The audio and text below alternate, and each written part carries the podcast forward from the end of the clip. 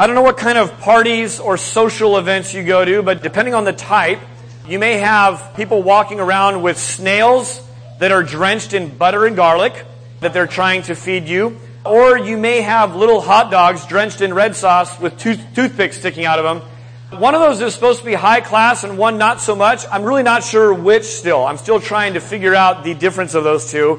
But those would be called appetizers. And the reason I'm bringing up snails and little hot dogs is this is going to be a little appetizer sermon that is Galatians 6, verse 6. And then the rest of the sermon is kind of coming in a, in a short while. So turn to Galatians, and, and we're going to look at this one verse. This is a little, when you break up a book of the Bible, uh, sometimes you get like a little hanging chad that you don't know quite where to put it. And this was one of those that I, I wanted to bring up and talk about, but it doesn't stand on its own. So verse, verse 6 of Galatians chapter 6 is talking about, it starts to bring up the ideas of, of money uh, and pastors and church. Now, I don't know what your immediate kind of gut level reaction to that is, but chances are you have an immediate response when you think of money and churches. And probably it's tied to your past experience. Maybe you have a really healthy picture of that. Maybe you have a not so healthy picture of it. But that's what we're going to look at this morning. So verse 6 says this. One who is taught the word must share all good things with the one who teaches. Now, I used to work at a bank. Working as a bank teller put me through Bible college. And we got a new employee one time, and I was there, and she was kind of getting shown around and whatnot. So we're sitting there on the on the teller line, and she says, she says, "So, what what do you do?" I said, "Well, I'm a student." She goes, "Oh, what are you studying?" I said, well, "I'm studying to be a pastor." And without missing a beat, she goes, "Oh, there's good money in that, huh?" And you know how sometimes you think of a killer thing to say like 20 minutes later? This time God's like, right now you're going to get it. And so without missing a beat, I said, not if you're doing it right. And she goes, oh. And it was really like, and I'm like, are you kidding me? Like there's good money in being a pastor. And so I actually got talking to her about her church and stuff. And her pastor had a front row reserved parking spot. Uh, he drove a, an exceptionally nice car. I mean, just these different things. I thought, okay, well, that's that's where her her perception of of being a pastor. I thought, what a terrible thing! Like to think, oh, good, you're going in for the money. Here's the basic principle. If you want to write down the principle that Paul is teaching is this. Here's the principle. That those who are taught the word should help support their teacher. The word here is, is kind of the same root word that's used for fellowship. Should share all good things. It's the idea of share. Uh, it, it's not so much payment, which would be contractual, right? You pay someone to lay tile in your kitchen and you expect it to be done a certain way, and there's a very contractual feel to that. This is the idea of share, that there's fellowship, that there's relationship. It's actually a really rich Christian word and Christian concept that, that's being brought about here. Now, two extremes of this are that some people are embarrassed to talk about this. They're embarrassed to even mention it for fear of, well, people are going to think that all we ever do is talk about money, this church. And so they don't mention it, so they're embarrassed by it. The other extreme is that people flaunt this and they talk about it a lot and they kind of go uh, skewing off in that direction.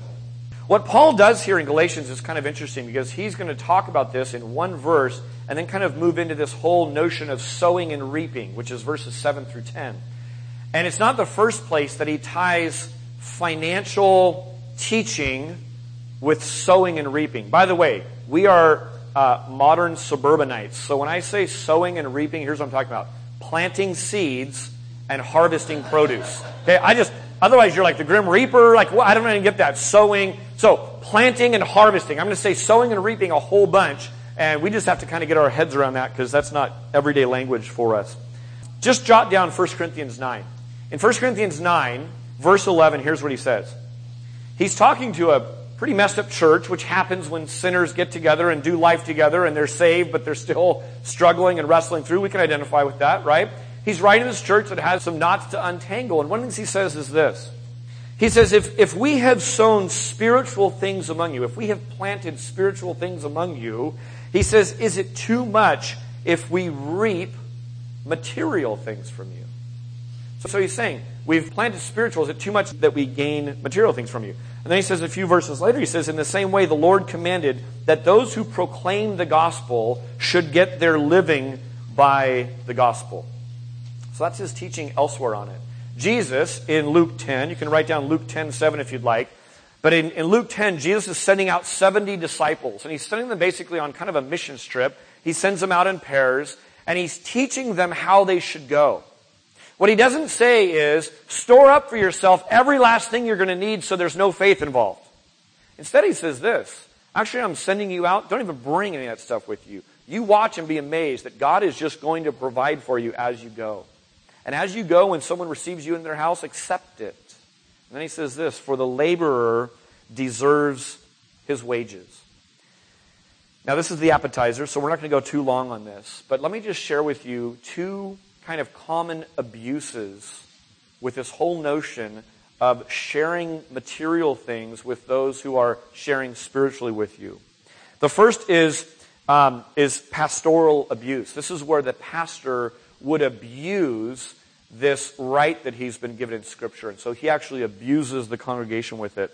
Martin Luther, a guy who lived a long time ago, started the Reformation, may have heard of him. He says this He saw that the Roman Catholic priests were very, very wealthy, that money was pouring in. And he said this. He said, by this excessive liberality of men, the covetousness of the clergy did increase. As the money poured in, the temptation to covet, the temptation to make it all about money grew with it. Doesn't that just make sense? Yeah, we see that. Here's what's interesting. We haven't outgrown this. We haven't solved this one yet. Isn't it true that you still see this? Where, where money is pouring in, corruption is, is soon to follow many times. This comes from wicked hearts that grow proud.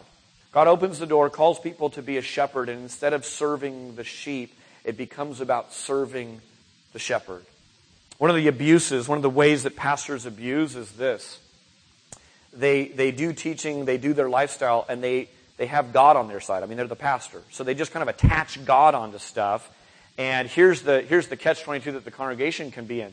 They are commanded by Scripture to, to obey their leaders, to follow their leaders, to submit to their leaders. That's all scriptural. We've talked about that a lot in here.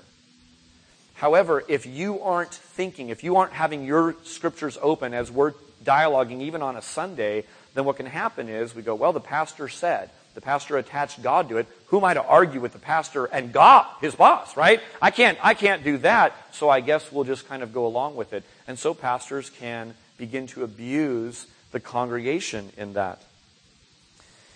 There's a lot of different examples of abusive shepherds. And maybe in this room, there are some people here who are looking at me and you have an instinctual distrust for me because like a person who's flinched from someone abusing them, you've been abused by an abusive shepherd. Again, you don't need to turn there, but, but jot down Titus 1.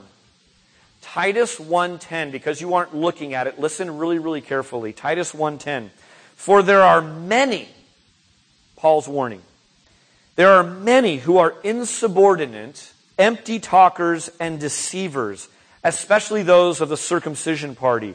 They must be silenced since they are upsetting whole families by teaching for shameful gain what they ought not to teach. Teaching for shameful gain. So, one of the ways that a pastor can abuse the congregation is to take this God given role of being a shepherd and using that for his own comfort, for his own whatever. And it's not just financial. Here's one of the ways that, that congregations can, can be used by their church leaders. Sometimes uh, the pastorate is used to fill a significance role, an identity role. I, I like the importance. Right now, you're all looking at me, and that feeds some, some deep place in me. Isn't it easy to see how that could start? I could start to use you for that. So significance and um, and I uh, identity, um, approval, right? I mean, on and on this could go. It could be financial, but it could be relational. Where all, all, of a sudden, I enjoy that you're calling me the pastor, that you need me the pastor, that you're seeking my advice. I'll tell you what stayed with me in Bible college one time. We had a, a teacher that brought in just local pastors, and one of the pastors that shared with us had just lost his family due to ministry. And he basically just shared how he got deceived and he got skewed off the path And all of a sudden, he began to love that feeling of being needed. And he absorbed that at work. There's a never ending supply of needs in the world, right? To the neglect of his family. The, the, the, family doesn't cheer you on when you do the dishes. You just do the dishes. There's more dishes coming where those came from, right? But, but thanks for meeting with us, Pastor. Thanks for serving us this way. You're such a man of God. This, that, and the other thing. And, and that stayed with me because I said, God, if I'm ever going to lose my family, I'm a knucklehead. I get it. I could skew off. Stop me from being a pastor. Don't let me go that route. Don't let me use the congregation in that way. So financial is, is one way, but there's all kinds of other abuses that could go on. There's a second kind, and that's congregational abuse. This is where the congregation abuses the pastor. I want you to imagine for a second if a family got a new dad every two years. How healthy would the family be? Be miserable. I don't know what the current stats are, and stats are kind of weird. They, they tell different things. But the general landscape of American churches is that they get a new pastor every few years. And over and over and over. It looks a little bit like Major League Sports, where coaches stick around for a few years. And then there's not a good enough winning season, or we're not getting far enough in the playoffs. We got to shake something up. So on we go. And there's this cycle going on and, and you just look at that and say, well, no wonder churches are just kind of floundering with that. If there is pastor after pastor after pastor that you, that we as a congregation were just churning through pastor after pastor after pastor. Think about in a dating relationship or a marriage thing. If you're, if you've been divorced eight times, on the eighth one, at some point you look in the mirror and you think this, maybe, just maybe, it's me. Right? Maybe there's something that needs to change with me. So congregations that just churn pastor after pastor and you hear the story, well, that guy this and that guy that and that person's wife was this and that. Fi-. At some point, a congregation has to look in the mirror and just say, wow, what, what are we doing? What sin is in the camp that we're doing this? So there's congregational abuse that way. Here's another thing is that um, pastors sometimes can be taken advantage of by churches uh, because pastors don't have agents. I've always thought we need like sports agents, you know, uh, because a lot of pastors they're not business whiz, they're, they're not in there to like get the get the bottom dollar and all of that. And so sometimes congregations can actually, and again, that could work two ways. I understand that, but oftentimes that's that's the last thing that the, that the pastor even you know wants to get into the nitty gritty, and it'll look like he's not living by faith if he's if he's expressing his needs and these kind of things. So there's some there's some there's some tension there. Uh, sometimes the congregation can actually um, t- uh, tempt the pastor um, to, to preach and to speak to kind of tickling ears. Because, because the, the congregation, think about this, the congregation is helping to support or is solely supporting that person's family. And so is it right for the pastor to give in and only preach part of the counsel of God's will so he doesn't get fired? No. That's on the pastor. But can congregations contribute to adding to that temptation? Absolutely.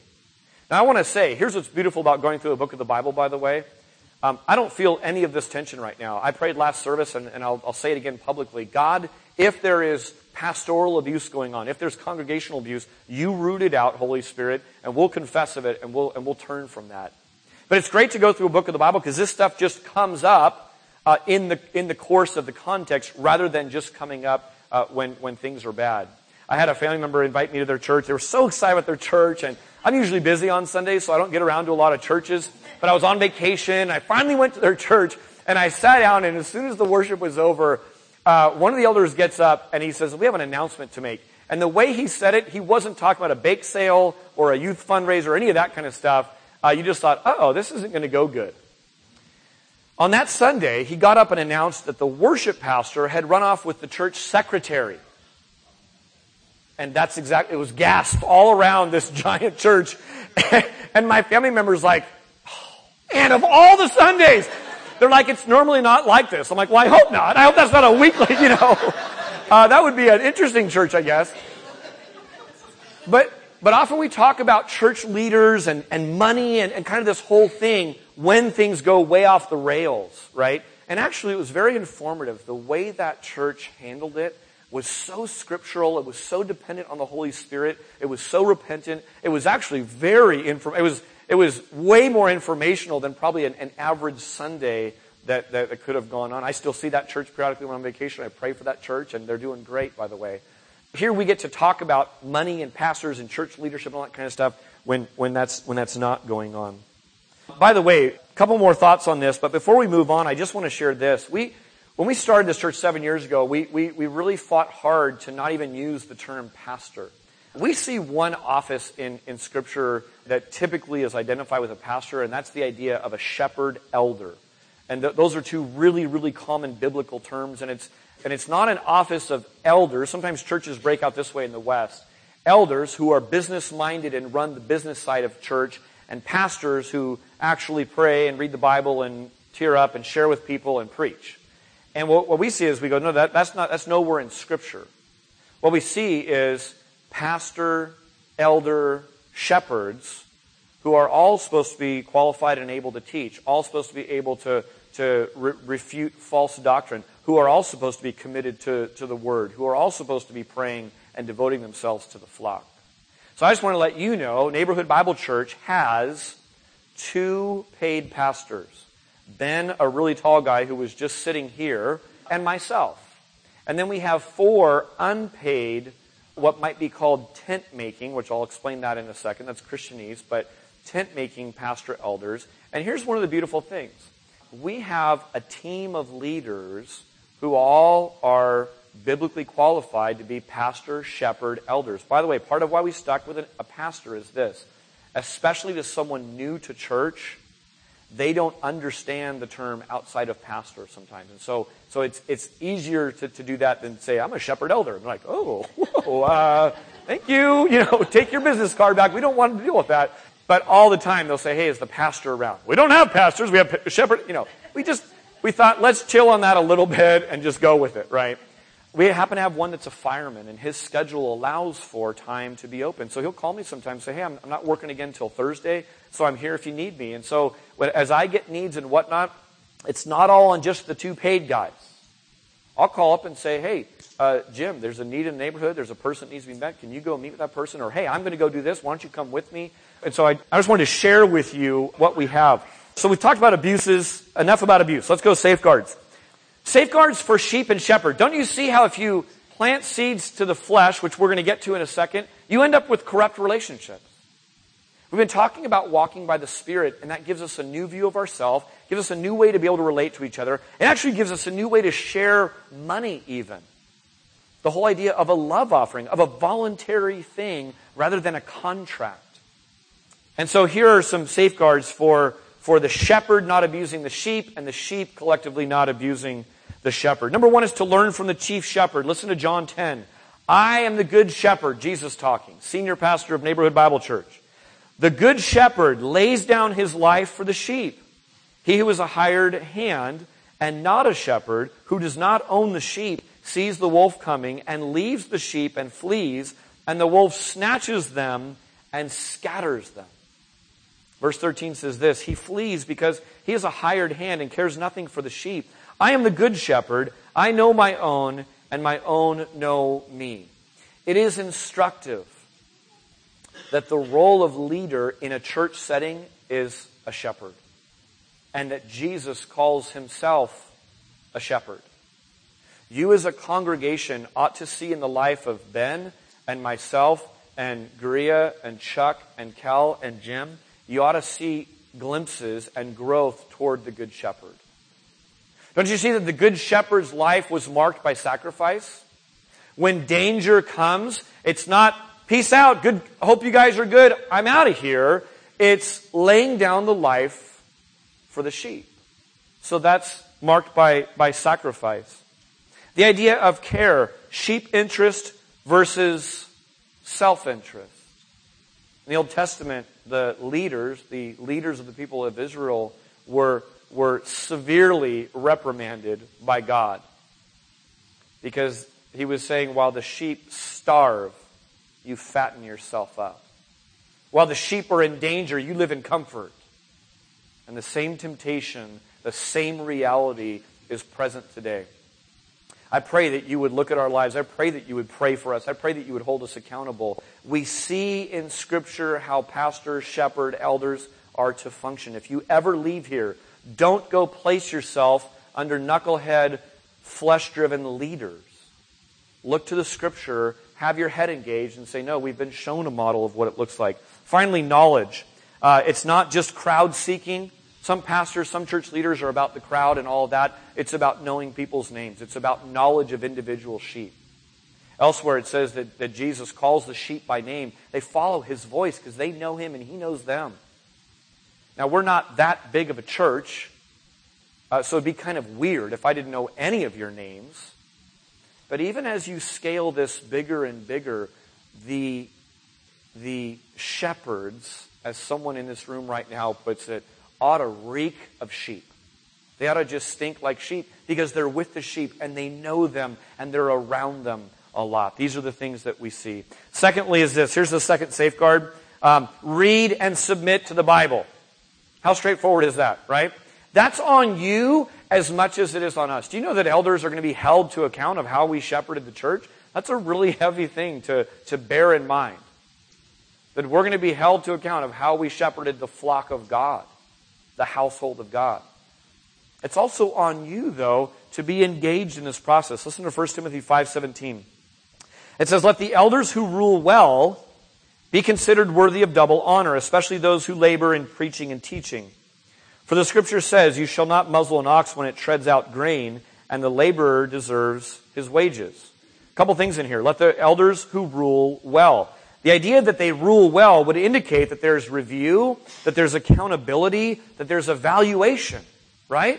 It's not just you're in, and now you're in for life, and so take it easy the rest of the time. There ought to be evaluation there. It's just good stewardship. If you are giving money and entrusting it to the church leadership, and the church leadership has decided two of the guys here are going to be relieved of a secular job so they can pour themselves into the ministry of the word and the flock you ought to have confidence to say they're being evaluated. They're being held accountable to that so that we know that we're being good stewards not only of God's money, but of people and gifts and other resources. I've been in the difficult position of letting a person go who was not gifted properly in the area that he held. And so it was a misuse of funds to continue to fund him full time to be in a spot that wasn't his gifting and, it wasn't good for the church or for him and his family. That has to do with evaluation. When it says especially those who labor in preaching, the, the Greek word for labor there is strong and it indicates toil, that of a laboring man. The preacher must not shirk the hard work of throwing himself into the task of studying God's Word. I think much of the anemic preaching in America today is the fact that people aren't doing that. I had a young guy come to me recently as a young pastor, and he said, Do you buy your sermons? And I said, uh, No, I don't. And he said, Well, I serve at a church where our senior pastor buys his sermons online, and I'm wondering if that's a deal breaker for me to, to serve at that church or not. And I thought, I don't want to live your life for you, but for me, if I'm sitting under a guy who's like that, I said, I don't see that anywhere in Scripture. In fact, I see just the opposite. If he's not wrestling and toiling and doing the hard work of digging out truths of Scripture, letting it soak into his own life, preaching it to himself first, wrangling through the implications, but rather just purchasing off the internet, I don't know what else he's doing. But we have indication uh, in the book of Acts where, remember, they were serving at the tables and they needed help with all the good works because what? They had to devote themselves to the ministry of the word and to prayer. So we're to be laboring. Now, when he talks about a, uh, a, a muzzling an ox, that's not a very flattering comparison for preachers. Okay, it's just not. It's not that glamorous. But you imagine an ox just trudging along, working, let him have a few bites here and there. He shouldn't go starving while he's doing the hard work of that. If anyone ever gets into preaching or pastoring because they think it's a cush job because you don't have uh, blisters on your on your fingertips, again, you're doing it wrong. so these are some of the things that, that we can see. One last word on it. Paul, after teaching in 1 Corinthians 9 that it's a right of the minister to make his living from it, forfeits his right to make a living from it. he was a tent maker. That is, in the Greek, a maker of tents. I think. I didn't look it up, but that's got to be what it is, right? So in Christian lingo, if you're new to the program, here's what you'll hear. Oh, our pastor is a tent making pastor. Huh? That just means he's got a secular job. He doesn't take a, a salary from, from the church. Paul did this because of this. He wanted no barrier. He wanted to completely remove himself from the accusation of this. You're preaching for what you can get out of this. He said, I don't want to put any stumbling block between the gospel. Although I have a right because I proclaim the gospel to make my living from the gospel, I'm excusing that right. I'm giving that right away so that you can be absolutely clear. So anyone who ever preaches or, or accuses me of that, I can say that's not true because I don't take a salary from that. In particularly certain parts of America, let me give you an example. The Ninth Ward District of New Orleans. Maybe pastors around the world ought to in different seasons of time, pursue Paul's method more and more if getting a salary is getting in the way of hearing the gospel from the unsaved people. What happened in the Ninth Ward District of New Orleans was this. There were something like 100, I, I talked to the people when I was there, 123 churches, I think, in this one district pre Katrina. Katrina rolls through, and how many churches are left? What percentage of churches are left? Just guess. One, three, five percent. That's about right. I don't remember the exact numbers, but guess what? It's, it dwindled down to the single digits probably. Why? The money left. There was nothing in it for people who were there for what they could get out of it. You know who remained? The Christians. The ones who were there, the good shepherds who were mimicking Jesus, stayed there and laid their lives down to, to, to rebuild the neighborhood. They didn't take off. That's an example. Maybe in certain parts of the world, especially where there's a hindrance, where it looks an awful lot like that guy's got nicer rings and a sweeter suit than I do, that there ought to be more giving up of the right for the sake of the gospel to be heard. All right. That's the appetizer. Sowing and reaping. Sowing and reaping, um, by the way, is planting and harvesting. I'm a suburban kid, never grew up on a farm, so we just have to get that straight. Sowing, reaping, okay? I always think Grim Reaper, it's totally different, okay? Sowing and reaping. Galatians 6 verse 7. Follow along with me. Do not be deceived. God is not mocked. For whatever one sows, that will he also reap. For the one who sows to his own flesh will from the flesh reap corruption, but the one who sows to the Spirit will from the Spirit reap eternal life. And let us not grow weary of doing good, for in due season we will reap if we do not give up. So then, as we have opportunity, let us do good to everyone, especially to those who are of the household of faith. Just a couple of opening comments. Verse 7, it's possible to be deceived. Anytime there's instruction about don't be deceived, what does that mean? It means be on guard about that. Don't let your hearts wander here. Verse 7, no one makes a fool of God. Verse 7, these are God's laws. These laws apply to everyone. Verse 8, there's negative consequences, there's positive consequences, and harvesting is a certainty. Verse 9, endurance is essential, quitting is a real temptation. And verse 10, opportunities are to be seized, and you should start with those who are closest to you. What's at stake here, what's being talked about, is the idea of Christian holiness. And a lot of times I think we can feel like helpless victims as to why we're not growing in our walk or as to why we're not more holy. Don't you ever get frustrated reading back old journals or seeing an old picture of you on a mission trip or something, something in a different season of your life and you think, I've been walking with Christ a long time. Why do I still struggle with this temptation? I, I just imagine myself further along at this point than, than I did over here. Here's a subtle temptation is to, is to kind of fall into the idea that, well, it's, it's mostly my upbringing, or it's, or it's my nature, or it's my experiences I've had, or it's my, my, my temperament that I have, or whatever it is. All of those play a role in that. But I think to, to hang our hat on saying, ah, that's, that's why I've not grown, is such a, is such a lie. Verse 5 of Galatians, Paul is talking us, he's encouraging us to walk by the Spirit. Remember that? Walk by the Spirit. Keep in step with the Spirit. And now we're being told to plant, to sow to the Spirit. Holiness is a harvest, and it depends on when and where you plant to see what you will grow. Here's the interesting thing. The title this morning, Always Growing. You are always growing because you are always sowing. You are always casting seed either to the flesh or to the spirit. And so you are always growing. It doesn't, it, it, it, we, we think in our minds that we're stagnant sometimes, but we're not stagnant. We're actually growing a harvest. It's just a matter of time to see where we've been planting.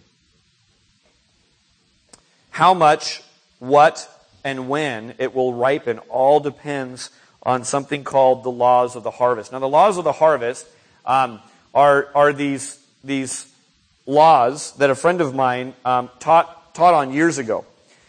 And he's a guy who's actually driven a tractor and worked a farm. Um, I sat on a tractor once at Happy Hollow. So I thought he probably knows more about sowing and reaping than I do, so I'm just going to give these to you straight across. Here's what's interesting about these laws, is that these laws of the harvest apply to almost all aspects of life. I want, as we go through these, I want you to think about God. I want you to think about your relationships with family and friends. I want you to think about your work and career. I want you to think about your character. I want you to think about economics, like your money. And I want you to think about, about your education. So you can lay all of those layers over these laws of the harvest. What's, what's great about the Bible is this the Bible is only teaching and upholding what we all experience in life. I'm going to share these with you, and you're going to go, yep, uh huh, yes. Because life just bears out the truth of this passage. Here's number one. Number one is this we reap only what has been sown. We reap only what has been sown. Jeremiah 19:4 says this. This is a negative example. Because the people have forsaken me, and have profaned this place by making offerings in it to other gods. He says, Therefore, behold, days are coming, declares the Lord, when this place shall no more be called Topheth, or the valley of the son of Hinnom, but the valley of slaughter. This was planted in this season, and days are coming when this is going to be the result of it. We reap only what has been sown. Here's a positive example of it. Deuteronomy 28:1. And if you faithfully obey the voice of the Lord your God, being careful to do all his commandments that I command you today, the Lord your God will set you high above all nations of the earth.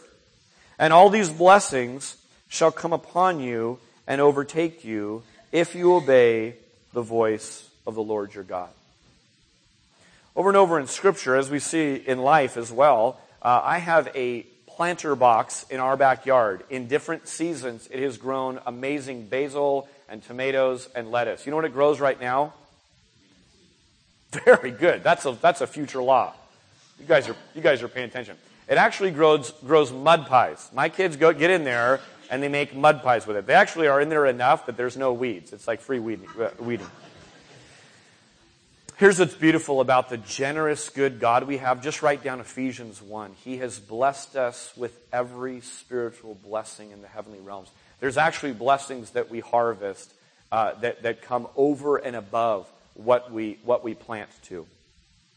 Uh, number two is this. The second, the second one, if you're taking notes. We reap the same kind as we sow. Genesis 1.11 says this, And God said, Let the earth sprout vegetation, plants yielding seed, and fruit trees bearing fruit, in which is their seed, each according to its kind on the earth, and it was so. We see this. You plant an apple seed, you get an apple tree, right? So you, you reap according to the same kind. How about spiritually? John 3 6, Jesus said this, that which is born of flesh is flesh. That which is born of spirit is spirit. Number three, we reap in a different season than we sow. We know this, but we're still shocked by it. What's this mess? What's all this stuff going on in my life? if we could just begin to track back and think, you know what? This didn't just happen overnight. We always reap in a different season than what we have planted to. Right now, it's a fifth Sunday of the month, and every fifth Sunday of the month, the junior high and high school group go off site to go do something together. Right now, our youth are down at St. James Park. They're serving some sandwiches and food um, to the large population of homeless people that, that congregate in St. James Park. Now, what's probably not going to happen is this they are probably not going to offer a sandwich and then share the totality of the gospel and then plug that guy into a small group today. Right? That's probably, God could make that happen. But that would go against this law. In general, what's going to happen is this. Our students are, are planting to the Spirit. Now, it's possible to go down there and plant to the flesh, is it not? Isn't it possible to go down in the flesh and think to yourself, man, look at me. I'm doing some good stuff here. God, you're so lucky to have me on your team. Right? But prayerfully, our students are going and they're learning this principle that Jesus taught. It's better to give than to receive. Give your life away. Lay it down. You're going to find it. Wouldn't it be cool if one of our students, when they're old like me in their 40s, and they say, you know what? I just was trained, I was just brought up um, in, in this culture, in this season. And we start to see some harvest from some of the things that are going on right now. How about in the people, the men and the women who are downtown at the park? You know what's cool about meeting people on the streets? I've never been mistaken for anything but a Christian, ever. I've had many, many, many people go, You're a Christian, aren't you? I'm not wearing a goofy Christian t shirt. Uh, it's not a one way sign. No, no, none of that. I've never, ever had someone think I'm something else than a Christian. That's a really good sign. That seed being planted, even a person recognizing, hey, you're a Christian, aren't you? That's, that's a seed that was planted in other seasons of time to associate with this. Uh, you could pray right now. If I get boring, you're like, if. If I get boring, you could pray right now. God, would you bless, would you water in a way that only you know how? Would you water the souls and minds and hearts of people who are living on the streets right now that you created, that someone joyfully high fived because they had a baby one day and they're a real person? Would you water that seed that's being planted? Would you take something as simple and silly as a PBJ sandwich and turn it into something that could actually have a spiritual harvest for eternity? That's a seed being planted that's going to harvest in a different season. Number four is this. Uh, we reap in proportion to what we sow. Luke 6:38 says this, given it will be given to you, good measure, pressed down, shaken together, running over, will be put into your lap. For the measure you use, it will be measured back to you. We see this in other places of Scripture as well, but if you, if you cast seed in a very stingy, small way, you're going you're gonna grow up a, a little stingy, small garden. If you cast seed in a big, giant, generous way, God's going to have uh, room to, to grow that. We just see that in the laws of nature, in the laws of our gardening and, and, and whatnot, and we see that spiritually as well. Uh, number five, we reap the full harvest of good only if we persevere. The evil comes to harvest on its own. Who mentioned weeds? Weeds are evil, right?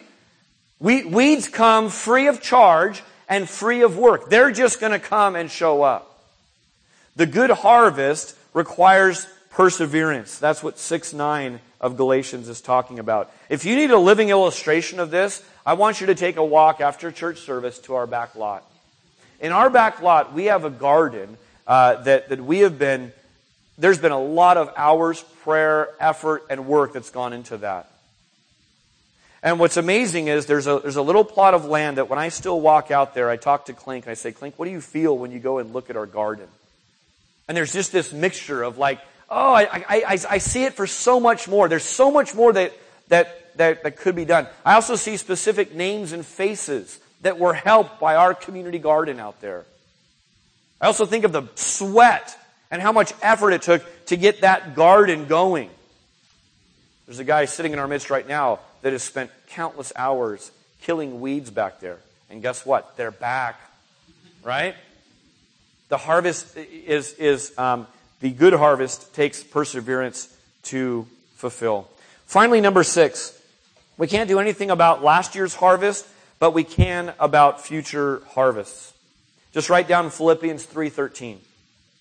Philippians 3:13 says this, "Brothers, I do not consider that I have made it my own, but one thing I do, forgetting what lies behind and straining forward to what lies ahead, I press on toward the goal for the prize of the upward call of God in Christ Jesus." Let those of us who are mature think this way. And if in anything you think otherwise, God will reveal that also to you. He closes with this Only let us hold true to what we have attained. Forget past sins, forget past injustices and failures. In Christ, they are gone. We sing a Chris Tomlin song that says this He redeems the wasted years. That's a good line. That's good news. In Christ, we're a new creation. So you can't go back and make up for bad harvest seasons of the past. You can change the future. You can partner with God in changing what's going to be harvested in this next season of life. So reach forward to what lies ahead. I want to close with this. I have notes under each one of those of negative and positive examples of each one of those principles. But, but instead of giving them to you, I just want to say this. If you read your Bible, literally spilling out of almost every single page are some of the principles that, that, that, that we just looked at with sowing and reaping. As you read the histories in the Old Testament, as you see the, uh, the imperatives and the instruction in the New Testament, you see this played out over and over. My question is this what about us? How, how true is this idea of sowing and reaping in here? Rather than going to the scriptures, I hope you go to the scriptures and, and this begins to, to filter through how you think through scripture as you start to see some of the positive, positive and, and negative examples. But I wanted to close our time before, before the band comes up and does, uh, leads us in some more singing. I wanted to open up opportunity um, for, for any of you in this room to just share about here's an instance where I planted sparingly, and in a different season, I reaped, I harvested sparingly, and in that moment I looked back and thought, wow, I wished I had planted more. Or, or, or, or, or maybe you, you, you planted in one kind of, of, of thing here, and for some reason you thought there was a different result coming. Um, I want to just I want to just open it up and, and see how life experience bears witness to what we just read in Galatians. This does not have to be a massive uh, outpouring. It doesn't have to be some super deep, insightful thing. I just want to hear some stories about, about how this, these laws of sowing and reaping have played out in your life. Could be anything from physical, educational, financial, spiritual, relational. Anyone got anything? You didn't know you were going to have to work this morning, huh? You're like, we pay you, you're the pastor, you do the work. Uh-uh, I just taught on that. Rhonda, go. Don't you see that if we had time, we could just sit here and start letting our brains really linger over things? We have a lot of educators in our church and schools and exercise and the laws of the harvest. Finances are that way. Relationships are that way. Holiness is that way. So here's my question. Here's what I close with. Ben, come on up. What do you want to harvest in the future? What kind of harvest do you want in the future? Here's the reality. A harvest is coming. That's a certainty. And right now, in the background, without us even thinking about it, there is growth happening. We are always growing because we're always sowing, we're always planting seeds. So Galatians 5, walk with the Spirit. Galatians 6, plant to the Spirit. Man, there's so much more. We're kind of glossing over this. This is one of my favorite passages in all of Scripture, by the way. There's so much here to digest and let the water of it kind of soak in and, and think on and mull over. I hope you're in a community group. If you're not in a community group, you can't make it right now, or one of them doesn't fit, or you're not interested yet in getting that intense with people, I hope you take some of the questions on the back of the handout. I hope you just have your Bible open and say, God, teach me this. I, I need to grow in this. My encouragement to you is this it's, it's so empowering to know that not only is a harvest coming, but God will partner with me. I get to partner with God in changing the future of that, in walking in those things. Let me pray. God, thank you for teaching us just by our physical world around us, things that are accessible to any person on the planet, whether they read or not, whether they speak the same language or not. You have shown us some things in creation that teach and that bear up the life experience that we have. God, I pray for us as a congregation. I pray that collectively as a church, God, that we wouldn't be sowing to the flesh. God, if there's any abuse here, I, don't sense there is. I'm so thankful for this congregation. But if there's any pastoral abuse or congregational abuse, God, you reveal it. You drum it up and you uh, help us to have the grace to confess and rid ourselves of that. I pray that collectively in this neighborhood, God, even this morning for our students as they're downtown, that we would be planting to the Spirit, that you would grow, that you'd send the rain, and that you would grow a good harvest in the future. God, help us to not give up. Help us to keep persevering in the good work, even this morning. In Jesus' name, amen. How fitting the second verse of this song.